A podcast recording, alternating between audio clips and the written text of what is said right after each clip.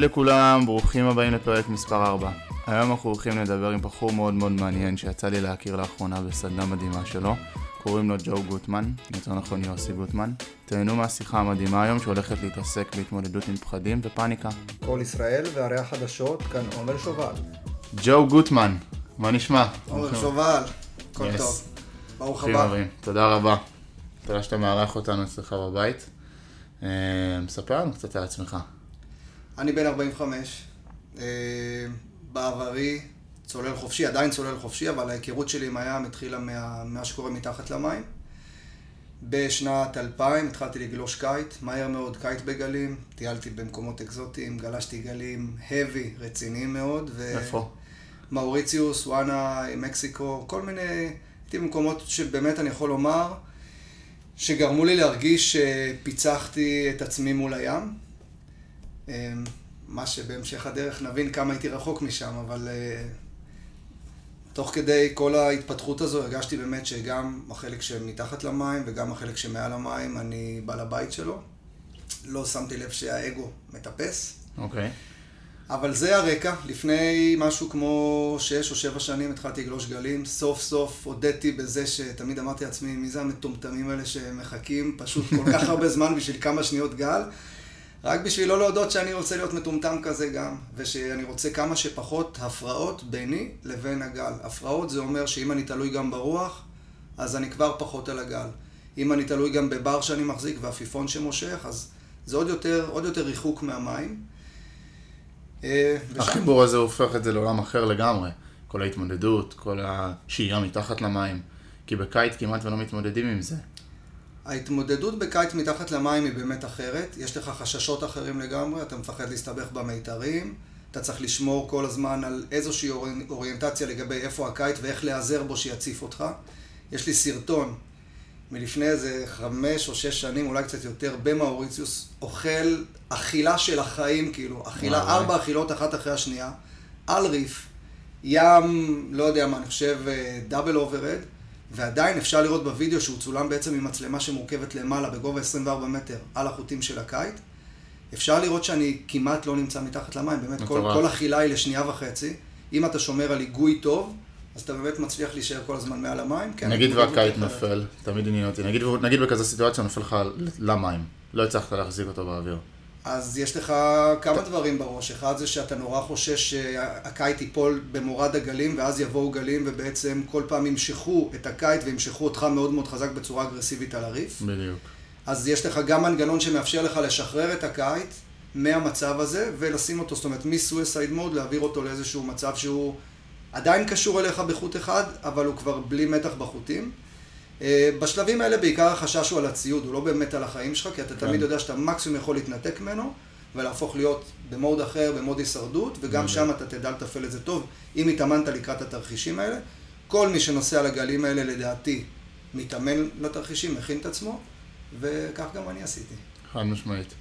ומה הוביל אותך להתעסק בתחום של עצירת נשימה, התמודדות מתחת למים ולעזור לגולשים להכיר את המודעות שלהם והנכונות באמת להתמודד עם הלחץ של עצירת נשימה? איך הגעת לתחום המעניין הזה? אז תאר לעצמך שאני עוצר נשימה לארבע וחצי דקות. וואו. אני יורד ל-30 מטר בלי מכלים. מטורף. אני מרגיש מאוד בנוח כבר הרבה מאוד שנים מתחת למים, וזה יצור אחד. בואו נשים נכון. את היצור הזה בסוגריים ונדבר על יצור אחר. היצור האחר הוא גולש קיץ שמרגיש בעל הבית מעל המים. כמו שאמרתי, יש פה איפשהו מקום שבו האגו, בלי ששמתי לב, פשוט נכנס והיה חלק ממני, והוא כנראה עזר לי להתמודד עם פחדים מסוימים, אבל לא התמודדות אמיתית. התמודדות של אגו היא תמיד הסתתרות מאחורי המסכה הזו של האגו, ולא התמודדות אמיתית עם חששות ש... אגו לא רוצה לשמוע על חששות, אגו רוצה להגיד, מה פתאום, אני, you know, the Israeli army, אנחנו חיות אדם. נכון. אה, ואז כשהתחלתי לגלוש גלים, אז עם אותו אגו כרטסתי את עצמי מהר מאוד למלדיבים. נחתתי לתי- לתחזית של ראש וחצי כשאני פעם ראשונה עם short. לא יודע לחתור. וואי וואי. לא מודה בזה שאני לא יודע לחתור. לא יודע לעשות duck dive בכלל, איפה אני ואיפה duck dive, וגם הגלשן 14-15 ליטר מעל מה שהוא אופטימלי למשקל שלי. אה, אבל בגלשן שהוא בליטראז' הנכון, אני עוד לא יודע בכלל לחתור עליו, כן? ובמקום הזה, הים התחיל להעניש אותי מהר מאוד, והתחלתי להיכנס לפחדים שאני לא מודע אליהם, לא מודה בהם, ואני בכלל לא מצליח להתחבר לאותו יצור שהוא בסך הכל יונק שסיגל את עצמו איך לעבוד מתחת למים, שזה אני הצולל החופשי. שזה הבסיס.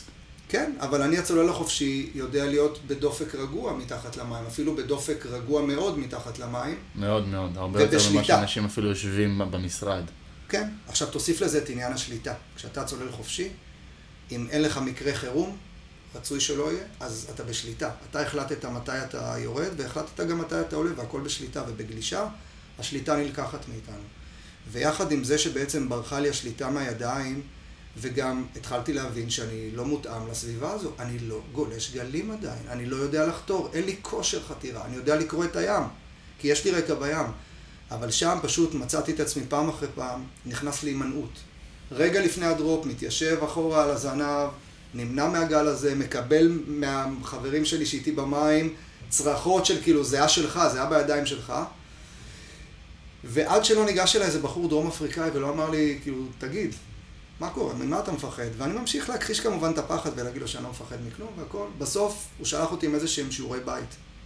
לשאול את עצמי, ממה אני מפחד? מה יכול לקרות לי? ומה אני יכול לעשות בשביל למנוע את זה, או בשביל להתמודד אם זה כבר קרה. זה היה רגע מאוד מעניין שהעברת אותנו את הפעילות הזאת בסדנה האחרונה. ממש פתאום ניסיתי לחשוב עם עצמי באמת מה מפחיד אותי. וכשאתה מתחיל לחשוב על זה, אתה קולט ש... דבר ראשון, אתה יכול לגשת לזה כמוני, אני אומר, טוב, במקרה הכי גרוע אני תובע, שכבר אגב קרה לי והראו אותי, בעצם עם הנשמה והכל, אבל במקרה הכי גרוע אתה יכול להגיד, אני מפחד לשהות מתחת למים, שזה המצב של הרבה אנשים, שמאוד, אני לקחתי את זה למקום מאוד קיצוני עכשיו לטבוע, אבל הרבה אנשים פשוט מפחדים להיות עם חוסר יכולת לנשום באותו רגע שהם רוצים.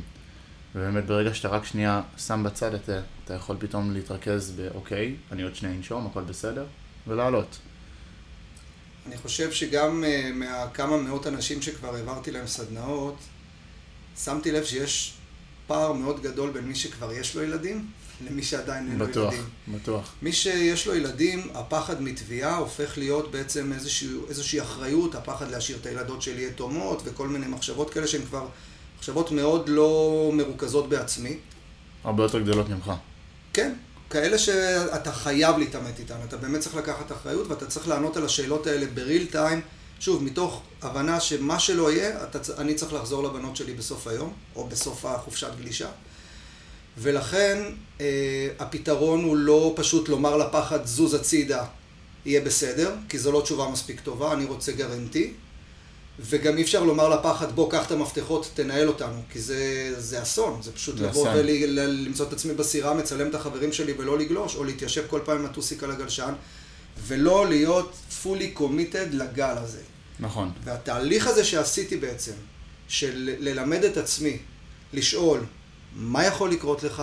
על אמת, אבל לא תשובות כלליות של אה, אני יכול ליפול פה לתוך איזה תהום גדולה שנפערה, אוקיי, אבל מה אז יקרה? והתשובות האמיתיות באמת מתחילות לעשות סדר טוב טוב בראש. והדבר הנוסף שקרה הוא ההבנה שלי שאני צריך לדעת לעשות הפרדה בין ה-state of mind שיש לי כשאני גולש, והוא דבר שמאוד משתלט עלינו בסשן של הגלישה ואנחנו חייבים אותו. נכון. זה הריכוז, זה התגובה המהירה, זה, זה הכוח המתפרץ, זה הרבק, כל האנרגיות הגבוהות של מעל המים. נכון. ההנאה, מה שנקרא בטח, goes without saying. ושם כשמאבדים שליטה על הגלשן ונופלים, צריך לעשות, זה, לכן קראתי לסדנה הסוויץ'. נכון. לי, אנחנו מדברים פה בעצם על הסדנה שנקראת הסוויץ', צריך לעשות את הסוויץ' הזה בן רגע. אני לא גולש יותר, לא מעניין אותי הגל הבא וכל מה שאני יודע על העולם שמעל המים, אני עכשיו בעולם שמתחת למים. נכון. ואני צריך להתנהג בצורה מאוד מאוד חסכונית ורגועה ונכונה, ולא להאשים את עצמי, ולא לכעוס על עצמי למה לא סירקת את השעווה לפני הסשן ובגלל זה החליקה לך הרגל ופספסת פה את הגל של הסשן. למה לא, לא צעקת לבן אדם בזמן שהגל שלך והוא נכנס לך בגל והרס... כל הסיפורים האלה, אין להם מקום כרגע. יש להם חשבון נפש הזה מקום אחר כך. אין... אני עוקב גם אחרי העבודה שלך, ואני רואה שיש לך המון יכולת כל הזמן לשאול את עצמך שאלות, וכל הזמן נכון. לעשות, לחקור ולהתפתח, וזה מדהים. אבל זה לא עושים ברגע המלחמה. ברגע המלחמה... משחררים. בדיוק. צריך להיות בתוך הרגע, מרוכז לחלוטין במה עכשיו אני צריך לעשות, ואז אפשר לעבור ממוד של surf survival, ממוד שאני צריך לשרוד, נכון. למוד של חוויה, של רגע, אני פה מתחת למים, בוא נכיר את, את האירוע הזה. בוא נכיר את האירוע שבו אני מאותגר מבחינה נשימתית בדופק גבוה. בוא נתכנס לתוך המחשבות שלי, ובוא ננצח את הדבר הזה, אבל ממקום של אתגר ולא ממקום של חשש ופחד. וההבדל הגדול הוא שהרבה אנשים לא מוכנים להתמודד איתו, שכמו שאמרת, ההבדל ממקום של חשש ופחד או אתגר, זה אם תרגלתי או לא תרגלתי, ואם באתי מוכן או לא. ממש ככה. אם באתי מוכן, זה מקום של אתגר. אם לא באתי מוכן, חשש ופחד. חשש ופחד מביאים אותך לפאניקה. פאניקה הורגת בסופו של דבר. אני לא זוכר, קודם כל, מה שאתה אומר זה כאילו אתה נמצא בתוך המוח שלי ואנחנו מנהלים, אני מנהל שיח עם עצמי. בדיוק.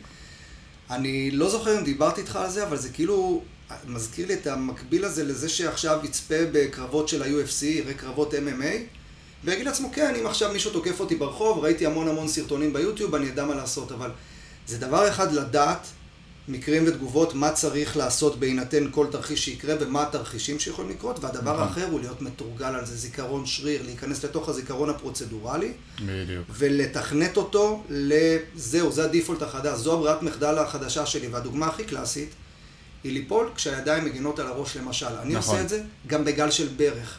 לא כי אני מעביר סדנאות ואני לא רוצה שיתפסו אותי, לא מקיים את מה שאני לא. כי גם בגל של ברך, כשאתה עולה אתה יכול לקבל את החרבות של עצמך בראש, בקטנה. בקטנה. מיותר.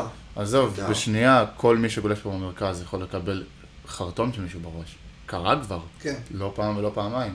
אין מה לעשות, גם יהיו יותר ויותר גולשים, זה מאוד מאוד רלוונטי. לדעת להגן על עצמך, שתוכל ליהנות ולהמשיך את היום שלך הלאה.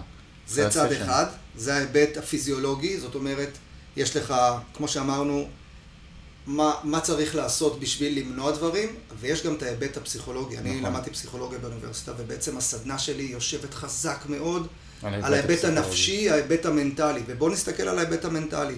זה דבר אחד לומר, אני יודע להגן על עצמי, ואני לא אקבל מכה בראש. נכון. וזה דבר, זאת אומרת, ואז אתה אומר, אוקיי, אני לא אקבל מכה בראש, זה בסדר גמור, אבל להיכנס למים בידיעה ששום דבר לא יפגע לי בראש, ולכן אני לא צריך את הדאגה הזו על הראש, כי הידיים אוטומטית יעשו את העבודה, זה כבר עוד לגמרי. שלב אחד של ניקיון, של להיות עוד יותר קליל, כמו שאני יודע שאני אדע להתמצא במרחב, אני אדע למשל, אחד הדברים שאנחנו, שאני מלמד בסדנה, זה איך לסמוך על עצמי שבכל סיטואציה, לא משנה מה קורה, אני אדע למצוא את האוויר. כלומר, נגיד שאני יודע שהזמן שלי מתחת לגל לא יהיה יותר מככה וככה זמן. נכון. זה דבר אחד לדעת אותו, אבל מה יקרה כשיגמר הזמן הזה? מי הבטיח לי שאני אדע איפה הלמעלה ואיפה הלמטה? אולי אני בסשן שקיעה ודי חשוך ויש בדיוק ענן חזק ונכנסה שערה. מלדיבי מעכשיו להרגע יכולה להיכנס שערה, נכון. עם עננות. איך אני אדע? אני לא רואה את ה... אני פותח את העיניים ואני לא רואה. אז יש לי עוד אמצעים אחרים לזהות את הלמעלה והלמטה, להתמצא במרחב, וזה לא מספיק. לדעת אותם, צריך לתרגל. יפה, ועל כל אלה תאר לעצמך איך נכנס הגולש למים, כשהוא אומר, אני תמיד לנצח אדע למצוא את הנשימה שלי, אני גם תמיד לנצח לא אפגע בראש שלי כי אני אדע להגן עליו. כל הדברים האלה מורידים מאיתנו משקל אדיר ומאפשרים לנו לתת 100% פוקוס לגל. וככל. שהים גדול יותר ומאתגר יותר, הוא דורש מאיתנו את ה-100% פוקוס. אין 100% פוקוס, לא תכננת נכון, חטפת. אז אנחנו נחטוף פחות, אנחנו נדע הרבה יותר טוב להתמודד עם הלחטוף הזה, ונהפוך להיות uh, עוד יותר ווטר פיפול, ווטרמן עד הסוף. אני מסכים איתך, ובאיזשהו מקום, יש פה הרבה אנשים שבאמת מכחישים את זה. כי זה הרבה עניין בפסיכולוגיה, הרבה אנשים מכחישים את הצורך בפסיכולוג, אני לוקח את זה קצת לדברים יותר בסיסיים. אני איתך, בול. ובאיזשהו מקום, איך היית עוזר או ממליץ לאנשים כאלה להגיע להבנה הזאת, שברגע שאתה מכחיש את זה, זה יותר מסוכן מאשר להתמודד עם זה? איזה משפט היית נותן להם? אז אני לא יודע אם במשפט, אבל אני אגיד כן מה אני חושב על זה. אני חושב שכשאנחנו מרגישים בחיים שיש לנו משהו שאנחנו מאוד אוהבים, וגלישה זה... אני, אני לא מכיר כמה ספורטים כאלה יש, שכל הזמן דוחפים אותנו קדימה. אתה יודע, יש את החבר'ה האלה שמשחקים כל יום שלישי כדורסל וכדורגל, הם יודעים שהם לא יהיו מסי. נכון. סבבה, אני יודע שאני לא אהיה איטלו. אבל אני יודע שיש לי הרבה אנשים שאני רואה בים, אני רוצה להיות כמוהו בעוד חצי עונה, אני רוצה להיות כמו זה בעוד שתי עונות. זאת אומרת, יש לי כל הזמן אופק להסתכל עליו, אופק התפתחותי, אין לזה סוף. אז. אני יכול לראות את עצמי בלי סוף כל הזמן, בלי אופק, כמו הים, שגם הים הוא בלי אופק, יש נכון. פה איזה קטע כזה. ואני עכשיו אומר, מה אכפת לך לקבל עוד כלים? הכלים האלה יכולים, אולי במקרה הטוב, לעזור לך, ובמקרה הפחות טוב, אתה אומר, הכלי הזה לא עזר לי, אוקיי. אז אני אומר, אני צריך לקחת כל דבר. כמו שאתה, דיברתי איתך על העניין הזה של לבוא לעשות אצלך שיעור בסרפסקייט. נכון. אני חייב. אין לי, הזמן, הזמן גל שלנו יקר. כמה יקר שניות מאוד, גל יש לי מאוד בכל מאוד מאוד. סשן. אז בוא נוסיף עוד שניות שהן לא שניות גל, או שהן שניות של concrete. wave, שהן גל בטון, אבל אני מרוויח עוד. אתה כל מה שתביא. לי אני אקח. כל מה שתביא לי. אני נגיד מאוד עזר לי להשתמש, אני גם רואה את זה בכל דבר בחיים, אז מאוד עזר לי הנושא שדיברנו אצלך בסדנה, על עם הדרקון, שאוקיי, הבנתי, אני נכנע לדרקון, שאתה עוצר את הנשימה, תן לי אבל עוד חמש שניות, לתת שלושה וחמש. עכשיו שהייתי ביוון עם חופשה משפחתית, אין שום קשר לגלישה בכלל, אני אוהב מאוד לשחות, ועשיתי תרגילים של נשימות, שאתה מוציא את הראש כל עשר חתירות. זה מאוד אתגר אותי כבר בחתירה השביעית-שמינית, וגם הזכרתי לעצמי את העניין של הדרקון, למרות החנק, למרות התחושה בגרון הלא נעימה, זה כל פעם מחדש, במשך חצי שעה, כל עשר חתירות הרגשתי את זה, נזכרתי בדרקון, נזכרתי בדרקון, ופשוט הרגיע אותי ועזר לי להיכנס ל-state of mind, שהכל בסדר. נכון, אני בלחץ לנשום, אבל לא יקרה לי כלום, אני אפילו לא קרוב לשם, שזה גם חלק מהידע שאתה מעביר לנו בסדנה. של להבין בכלל אם אתה קרוב או לא קרוב למשהו שיקרה לך. מתי התחושה היא באמת מסוכנת ומתי היא לא. שזה משהו מאוד מאוד חשוב להבין בווייפאוטים, גם אם זה בארץ וגם אם זה בחו"ל. הרבה אנשים, עד שהם לא חווים את זה, לא מבינים את זה. לא צריך לטוס למלדיבים, לפיג'י, לשום מקום כדי באמת להיכנס לסיטואציה מסכנת חיים. גם בארץ, בים נמוך, אתה יכול להיתפס לא מוכן, ולהתחיל להתבחבש עם עצמך ולהגיע למצב לא נעים בכלל, אם לא עד מסוכן. זה מאוד תלוי באיך אתה ב mindset מגיב לאותו רגע, אם אתה מתורגל או לא. אז אני, בזמן שאני כאילו עוד, אני הקשבתי לכל מילה שאמרת, ובראש שלי עדיין נשארתי עם הסיטואציה, עם הרגע הזה שאתה מתאר את השחייה, כי תיארת רגע מדהים. תיארת רגע שבו לכאורה קיבלת החלטה סכמטית, ממש עשויה מפלדה שאומרת, הנה עכשיו הפאניקה הייתה אמורה להופיע, כי זה בדיוק הרגע שהפאניקה באה להוסיף בדיוק. לך עוד את הלחץ הזה על הגרון ולהגיד, שמע, אתה רק התחלת פה סשן, אתה לא תחזיק חצי שעה, ותר, שחרר, לא בשבילך, זה מטופש, זה הנערף מהמוח יגיד לנו כל מה שהוא יצטרך. על מנת שנחדול. ואתה באותה סיטואציה פשוט, את הפאניקה שמת בצד, וכל שאר הדברים המשיכו להיות, המשיך להיות לך קשה. המשיך להיות לך לרגעים בלתי נסבל, מחנק, לא אה, נעים בכלל. אתגר, אבל ברגע שהצלחת להדוף את הפאניקה, אולי לא התחייבת לחצי שעה, אולי התחייבת לעוד סשן אחד של, או סט אחד של עשר חתירות בהוצאת אוויר, ואחריו התחייבת לעוד אחד, וכל פעם התחייבת לעוד אחד, אני לא יודע שוב מה המכניזם שהניע אותך ברמה המנטלית, וזה לא באמת משנה, כי כל אחד מוצא את עצמו. אבל הרגע הזה, היכולת שלך לקחת את הפאניקה ולהסיט אותה הצידה, אם אני חוזר למה שאתה תיארת בהמשך השיח, שלבן אדם לא צריך פיג'י והוא לא צריך מלדיבים בשביל להכניס את עצמו לסכנה, אז כן. אני רוצה לומר שבתפיסה שלי בגלים בארץ אין באמת סכנה. אלא אם כן נכנסת פאניקה למשוואה. כי אם נכנסת פאניקה למשוואה, הכל מסוכן. התקף חרדה במים, תקשיב, מגיעים אליי אנשים באמת שחוו לפני 15 שנה בקוסטה ריקה גל קשה ולא מצליחים להיפטר מהמשקעים הרגשיים שיש להם משם, ברמות של התקפי חרדה במים, וזה מה שגורם לאנשים להיות באמת בסכנה. לחטוף התקף חרדה בזמן שאתה עכשיו אוכל סט על הראש. שוב, אני נזהר מלומר סכנת חיים, נכון. אבל זה כבר אירוע שהוא מתחיל להיות ברמת סיכון שונה לגמרי, וזה דורש באמת, אה, אי אפשר להרשות, אנחנו לא יכולים להרשות לעצמנו את זה, ואנחנו צריכים ללמוד לתפוס את השליטה על הסיטואציה, הגם שהיא יצאה משליטה. מסכים לגמרי. חד משמעית יש המון גולשים שחווים את זה, הרבה מהם גם לא יותר מדי מדברים על זה, אבל הם פשוט סוחבים את זה על עצמם, וזה הורס להם את הכיף, את ההנאה שלהם, שזה בסופו של דבר מה שהם התחילו את הגלישה, ומכניס אותם לסיכון, אם זה סיכון עכשיו לעשות שטויות, או חס וחלילה להיפצע, או אפילו לוותר על סשנים, שזה סיכון של זמן מים שאם פתאום יש גל מושלם ויש להם את ההזדמנות והם לא ילכו, נטו מהחשש ומחוסר היכולת לשים את הפאניקה בצד. אתה לא מתאר לעצמך, או שאתה בעצם כן יודע כמה זה נפוץ, מאוד. כמה מאוד. גולשים אומרים לי, אני מגיע לך לסדנה כי בים של 70 ומעלה אני לא נכנס, למשל, או בחורף אני לא נכנס, אפילו לפעמים הקור יוצר אצל אנשים איזושהי התניה פבלובית של קור, סכנה, כי קור בדרך כלל זה בחורף, ובחורף הים סוער יותר נכון. וכולי וכולי, ושם באמת, כמו שאתה אומר, כל הכיף הזה שבגללו התחלנו, אם הוא הולך לאיבוד, אז גם לאט לאט המוטיבציה הולכת לאיבוד. ומהי בעצם המוטיבציה? להיכנס לחליפה רטובה בפברואר דורש מוטיבציה. אם אתה יודע שאתה מקבל תמורה מטורפת לדבר הזה, אז אתה לא רואה את זה ממטר. נכון. אתה לא רואה את זה ממטר, אתה לא רואה את לקום ב-4 וחצי, 5 בבוקר ממטר, אתה לא רואה המון המון דברים ממטר, כי אתה יודע בדיוק כמה התמורה הזו פסיכית. וזה אגב, כמו ללכת ולשלם עכשיו, אה, לא יודע מה, עשרת אלפים שקל לחופשה של שבוע במלדיבים, ואתה לבד, ואתה לא מתגמל, אתה יודע, המשפחה נורא רוצה להצטרף והכול, ואתה אומר, אני הולך עכשיו לגלוש, ואני הולך לעבוד בגלישה, ולא מעניין אותי שהמלון שלי יהיה יחסית בהתקלבות, אני מעניין אותי ליפול על תחזית ולהגיע לים שהוא נכון. הכל נע סביב המוטיבציה להנאה והתפתחות. וכן, אם המוטיבציה הזו נפגעת בגלל אה, כל מיני התניות שליליות רגשיות, פחדים, חששות, זה מעצור, מה זה מיותר ב... זה מעצור שחוסם את כל הגלגל. כן. הוא עוצר הכל. אמת. שיחה באמת שהרבה אנשים לא נוטים לדבר עליה ויותר מכחישים אותה ושמים בצד, מניסיון שלי יותר מדברים על הגלשן, על החרב, על החליפה ויותר מתעסקים בציוד ולא באני העצמי שלי. וזה מה שאני מאוד מאוד התחברתי בסדנה, בסופו של דבר, בוא תתמודד עם מי שאתה ומה שלך מפריע. לא משנה מה הרמה שלך, אתה נותן צינורות בגלים ענקיים, אתה רק בשלב של לקחת פינה. הכלי הזה הוא כלי שילווה אותך לאורך כל הדרך.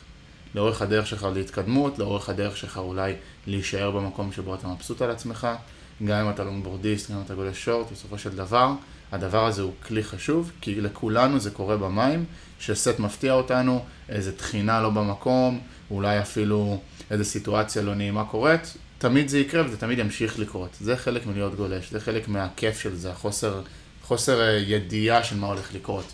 ואתה רוצה לדעת שיש לך את הכלי הזה, שאתה יודע לשים בצד את הפאניקה בחוסר ידיעה. גם ביום יום זה לדעתי כלי מדהים. יש המון סיטואציות מכניסות אותנו לפאניקה או לחץ, אתה צריך לדעת לשים אותם בצד ולתפקד בהתאם. יש גם משהו מאוד חברתי בגלישה, כן? אנשים הולכים עם חברים, לגלישה עם חברים, וחווים את הים עם חברים, ובסוף מתחת למים הם יודעים שהם לבד. נכון. הם יודעים שהם לבד. ואם אני יודע שאני לבד, אני מבין שאני חייב לסמוך על עצמי. ואני צריך לעבור ממוד שאומר, אני מקווה שאני אוכל לסמוך על עצמי, כי החשש הכי גדול שלנו, הכי הכי גדול, על הנפש של האדם זה חוסר אונים, להיות בחוסר אונים, כלומר, שאני לא אוכל להוציא את עצמי מהמצב הנוראי שאני נקלע אליו, וזה ייגמר בתביעה או משהו טרגי חס וחלילה. ויש איזשהו משהו מדהים, באחד, להיות לבד, ושתיים, להיות במצב קצה, שהתכוננתי אליו. כי עכשיו אני לא צריך לחשוב אפילו רבע שנייה על עוד בן אדם שאני צריך לדאוג לו, אני צריך להציל אותו, הוא יציל אותי, אני אחכה לו. לא, אני לבד, ואני צריך לפעול. ואין לי זמן בכלל לעכל את זה ולהגיד, אוקיי, בוא, תן לי רגע, אין, אין לזה זמן. זה צריך לקרות עכשיו. אז עכשיו, אני לא חושב על זה שיש עוד שלושה גלים שהולכים ליפול לי על הראש, כי הם לא נמצאים פה עכשיו, נמצא נכון. פה רק גל אחד. ועם הגל הזה אני צריך להתמודד. וכמו שאצן מרתון, אני חושב שגם על זה דיברנו, הוא לא יכול לחשוב על הקיר שהוא יפגוש בקילומטר ה-36 מהקילומטר הראשון. הוא יישבר בחמש קילומטר הראשונים. בינגו. וזה, כל החוויית ריצה שלו תהיה נוראית, ובשביל שהיא תהיה טובה הוא צריך להיצמד לתוכנית הריצה שלו, קילומטר ביי קילומטר. ואנחנו גל אחרי גל. עכשיו יש גל אחד, כשנצא, עולם אחר, שאגב, תמיד בסדנאות אני שואל, מה יותר מפחיד אתכם, הגל הראשון, או הגל השני, או הגל השלישי? אז אומרים, כל גל נוסף מפחיד אותי יותר, השני מפחיד אותי יותר וכולי וכולי. בפועל, מי שמנהל נכון את הגל הראשון, הרבה יותר קל לו בגל השני, מכיוון שאחד, אנחנו כבר פחות מופתעים, אנחנו נכון. כבר בתוך אירוע. שתיים, אנחנו רחוקים יותר מהרגע שבו הרמנו דופק. רגע לפני הגל הראשון הרמנו דופק, או שניסינו לעבור סט וחתרנו ספרינט, או שחתרנו חזק מאוד בשביל לרדת גל. או אני שנייה עוצר אותך, יש סיטואציה שאנשים מלחיצים את עצמם עוד יותר, ואז הדופק עולה ועולה ועולה ועולה. ואז הם בדיוק ההפך, במקום להרגיע, הם מעלים את רמת הפחד והפאניקה. אז, אז באמת גם הסטרס, ההורמון סטרס מופרש ברמה שהיא גבוהה יותר, ובאמת הפחד והלחץ הזה מביאים אותנו, הפאניקה, כמו שאתה אומר, זה מביא אותנו למקום נוראי, שגם אם נעבור את זה סבבה, המשקעים של התגובה הרגשית הזאת, הם ימצאו אותנו בסוף מעל המים. כשיגיע הגל, אז 60% מהפוקוס שלי הולך לגל, ו-40% פוקוס הולך על what if, מה יקרה אם אני אפול, כמה גלים, טוב, אז אני לא אקח את הגל השני, אני אחכה לגל הרביעי, וכל השיקולים מתלכלכים. ואז זה פוגע לך בגלישה, פוגע לך בטכניקה, וזה פשוט גלגל שמתגלגל. הורג את הכל, והגוף נוקשה, והגוף נוקשה, ואין שחרור, ואין... שוב פעם, כמו שאמרת מקודם, המקום של ה fun נדחק הצידה. זה fun נטו, וזה צריך להישאר ככה, ובשביל נכון. שזה יישאר ככה, אני צריך לדעת שאני שמתי חגורת בטיחות, שיש לי טסט לאוטו ובדקו לי את הבלמים, ושיש לי ביטוח ושאני נוסע ואני יודע את הכללים של התנועה פה. וזה בדיוק אותו דבר במים. והרבה אנשים מתרכזים בתנועה למעלה ולא מתרכזים בתנועה למטה. וזה הבעיה, אתם שוכחים שיש פה שתי עולמות.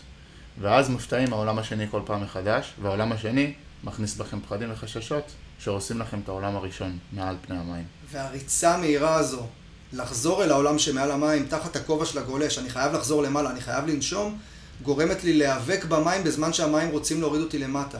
פיל בא ומניח עליי את הרגל. אני צריך בסך הכל להעמיד פני מת עד שהפיל יחליט שהוא ממשיך בטיול שלו. ואם אני נאבק בו, אני פשוט מבזבז את כל הדלק שלי על הרגע הזה. אני אשרוד את הסיטואציה, אני לא אמות, לא צריך פה להפחיד אף אחד, אנחנו צריכים להפחיד את עצמנו, אבל אני אצא משם כמו סמרטוט. אני אצא בתחושה של הנה עכשיו גל שני וזה כבר עוד יותר קשה לי, ועוד יותר קשה. והחוויה של כל הדבר הזה אומרת לי ב back office, או ב back of my mind, גלים גדולים, לא כיף.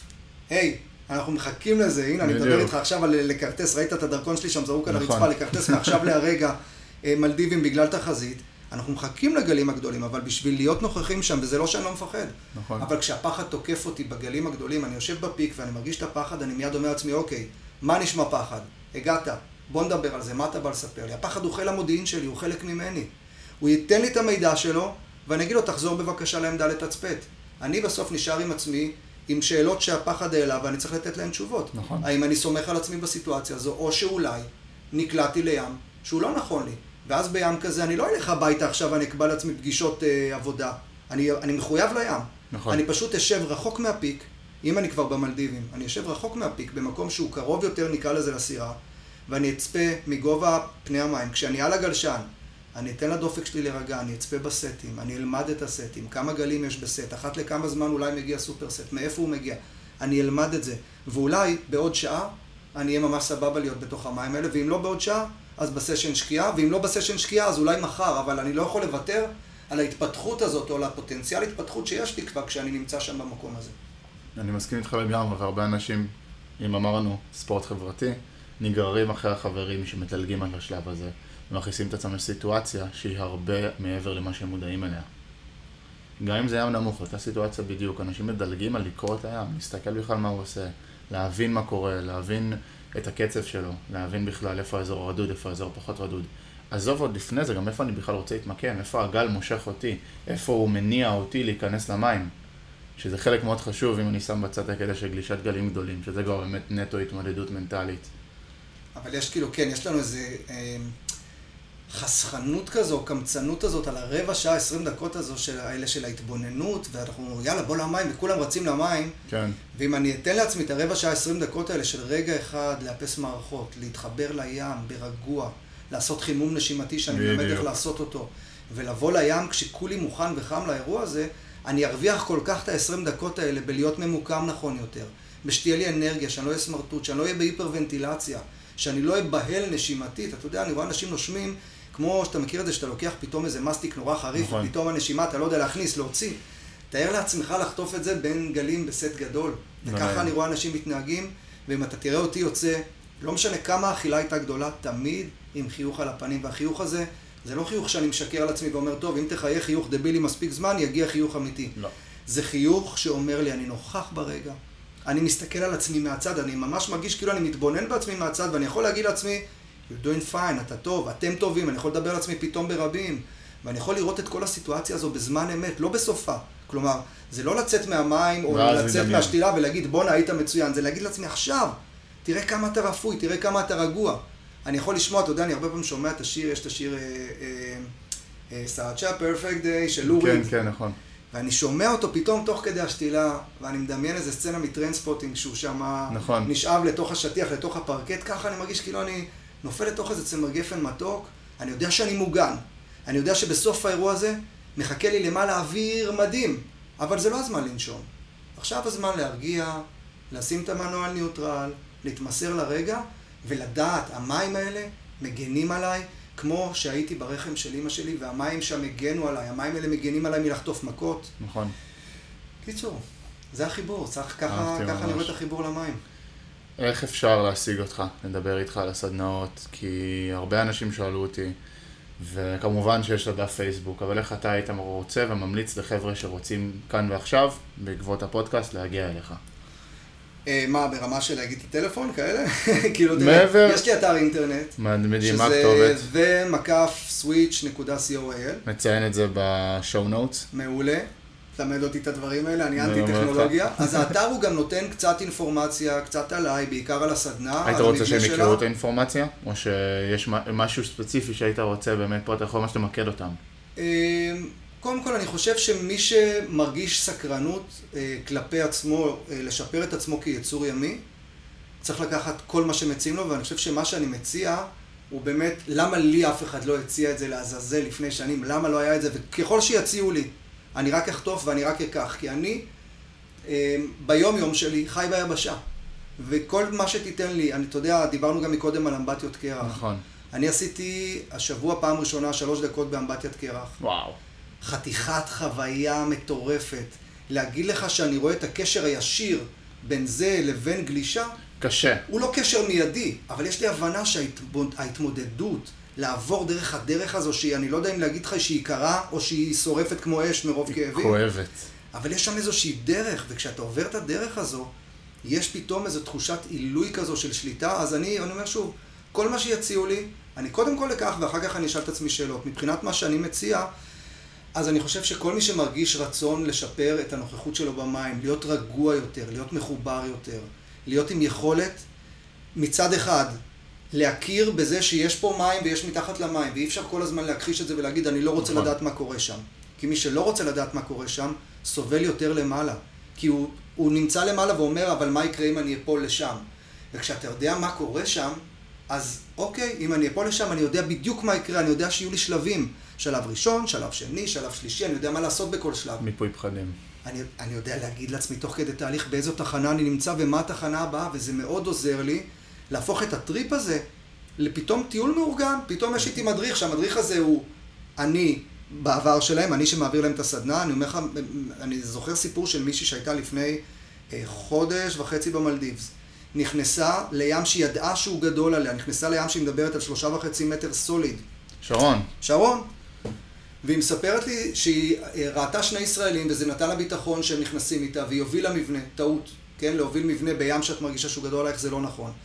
אבל שרון יש לה גם כושר פנטסטי ויש לה בכל זאת ברגע האמת את היכולת המנטלית להתאפס על עצמה, to man up כאילו וזה בדיוק מה שקרה והיא אומרת לי, אתה יודע, שם מתחת למים, בכל הסיטואציה הזו שהכל בצרחות, כל המוח שלי בצרחות, פתאום אני רואה אותך ואני שומעת את הקול שלך ואתה מאט אותי ואתה אומר לי, שרון, יש לך את הביצים הכי של גבר שראיתי אי פעם בחיים, את יכולה לעשות את זה. והיא אומרת, זה מאוד מאוד עזר לי וזה מאוד הרגיע אותי, והסיטואציה באמת הייתה סיטואציית קצה. והיא התמודדה שם בצורה שהיא פנטסטית. אז אני חושב שהליווי הזה שאני נותן, הוא כן בסוף יכול להישאר עם אנשים מתחת למים. שזה המ- המטרה, בסופו כן, של דבר. כן, המטרה שתדעו לאמן את עצמכם ולעזור לעצמכם. זה כל היופי. זה, זה הכלי המדהים הזה. אז יש את תרגילי ההמשך של בניית הכושר הגופני, בדיוק. שזה מה שאתה עכשיו מדבר עליו, ויש את ההיבטים המנטליים שהם תמיד בעיניי יותר חזקים מהכל. זאת אומרת, ברור. זה לא חוכמה רק להגיד לעצמך, אוקיי, אני חזק מנטלית. כן, צריך שהגוף יהיה מוכן לזה. כדאי מאוד. אבל אם אני הייתי חייב לבחור בין ה... לחלק את הפרטו, הייתי נותן 70% למנטלי ו-30% לפיזיולוגי, כי הצד המנטלי בסוף הוא זה שיגרום לך לצרוך נכון, לצרוך נכון את הדלק, ממש בצורה שהיא מתונה ורגועה. אז חזרה אל האתר, אני חושב שכן, האתר הוא, הוא אפשר בתוך דקה כבר לקרוא את כל התכנים שלו, הוא קריא, הוא. קליל, הוא נוח, ובוא נגיד שבדרך כלל, אם אני מתייחס על ההיבטים השיווקיים שלי, אז מי שנכנס לאתר נרשם, זה, זה מרשים אנשים, הם מבינים בדיוק מה הם הולכים לפגוש ומה הם הולכים לקבל. הסדנה היא סך הכל מפגש אחד של ארבע וחצי שעות. אתה רואה כמה אני ואתה מדברים, אנחנו יכולים לדבר כנראה שבוע, ללא. עצירה, מרוב שהדברים האלה מעניינים את שנינו, והם כנראה מעניינים עוד הרבה אנשים. הרבה אנשים. אמ, אז את הסדנה בסוף הייתי צריך ליצוק לתוך מסגרת זמן שמאפשרת לכל בן אדם להגיד, אני מוכן להתחייב לדבר הזה, אני מוכן לבוא לארבע וחצי שעות, וכן זה דורש אימוני המשך שאני מכתיב אותם, מאוד קלים, לא תובעניים, קלים מבחינת כמה זמן הם דורשים ממך. הם לא קלים ל- קשים מאוד מבחינה. מנטלית. עצימים מאוד, עצימים מאוד. אבל מאוד משתלמים. כן. ואתם עוברים רק משהו תיאורטי או משהו מעשי בסדנה? השני שליש הראשונים הם תיאוריה ואימון יבש, כלומר זה בוודאי לא תיאורטי לאף רגע, יש את התיאוריה ולצידה מיד מתרגלים כל מיני סוגים של עצירת נשימה. ומהר מאוד אנחנו מבינים שבסוף, אני גם עם הרקע שלי כצולל חופשי נתקל במחסום. אני לא יודע לעצור נשימה בדופק, ובשביל לדעת לעצור נשימה בדופק, אני צריך תרגילים שנכתבו על ידי גולשים לגולשים, על ידי צ'ארג'רים לגולשים. ואנחנו לוקחים בעצם כל מיני מסורות אה, ויוצקים אותם לתוך אה, תרגילים ששוב, הם בלתי נסבלים, אבל הם כמו אימון עליות בריצה, הם קצרים מאוד. אתה אומר, גומרים הולכים, יאללה, בוא ניתן את הדבר הזה שלוש דקות, ואז מקלחת, מתקלחים גם ככה כל יום, רובנו, אז בוא כבר נדחוף את האימון הזה רגע לפני המקלחת. וזה מאפשר לנו ב-no time, כשאני מדבר איתך על no time, ארבעה עד שישה שבועות להגיע לכושר פסיכי. פסיכי, אני הייתי בשוק נגיד מלידור. אני תפסתי מעצמי, הגעתי לסדנה, אמרתי, מה, אני גולש גלים יותר גדולים מלידור, הכל סבבה. לידור היה אצלך, זה כבר היה סדנה שנייה שלו. אז היה לו כבר זמן תרגול. ואני באתי על ההתחלה, אמרת לנו לעצור נשימה עם ריאות מלאות. הצלחתי 55 שניות, לידור בשתיים וחצי היה עוד יכול להמשיך. הוא היה כאילו, במה שנקרא, בפער ענק עליי, והייתי בשוק מזה. זה ממש הפתיע אותי כמה התרגול שלו הביא לו את התוצאות האלה. גם התרגול, וגם באמת, גם את, גם את עצירת הנשימה אנחנו מחלקים לתחנות. הוא אומר, עכשיו אני בשלב הזה, ועכשיו אני בשלב הזה, ועוד מעט יגיע השלב הזה, ואני אדע מה לעשות איתו, ואנחנו לומדים לעשות מניפולציות אה, על הגוף, וכמובן על ה mind, ולאט לאט ככה זה הופך את הדבר הזה להרבה יותר נסבל. לצורך העניין, כשאני אומר לך שאני עוצר נשימה לארבע וחצי דקות, זה טראומטי, זה בלתי נסבל. הדקה וחצי האחרונות שם, אין כבר מאבק, זה לא כיף. אבל אני יודע לנהל את המאבק הזה פשוט, ומנהל אותו. מנהל אותו. אני חושב שאני כבר מדקה 45 מתחיל אצלי איזשהו סוג של מאבק. זה מאבק מאוד מאוד ארוך. אבל זה מאבק שזה נהיה קשה ופתאום יש הקלה. כמו צעירים כאלה שבאים והולכים. אז אתה לא בהרגשה שזה הולך להיות נורא. ושוב, כשאני אומר לך, עצירות באמת ארוכות לא עושים לעיתים קרובות מדי, כי הן באמת דורשות מאיתנו הקרבה. בדיוק. אמ, זה כמו שלא יודע מה, שיאן במשהו לא יעשה, לא ילך כל הזמן לעבר השיא, רוב הזמן הוא יהיה עסוק באימונים של תחזוקה, לשמור על עצמו בכושר מצוין. בהכנה לשיא. כן. איזה כיף, ג'ו. שיחה מדהימה, תודה רבה. תודה רבה לך, תענוג ממש.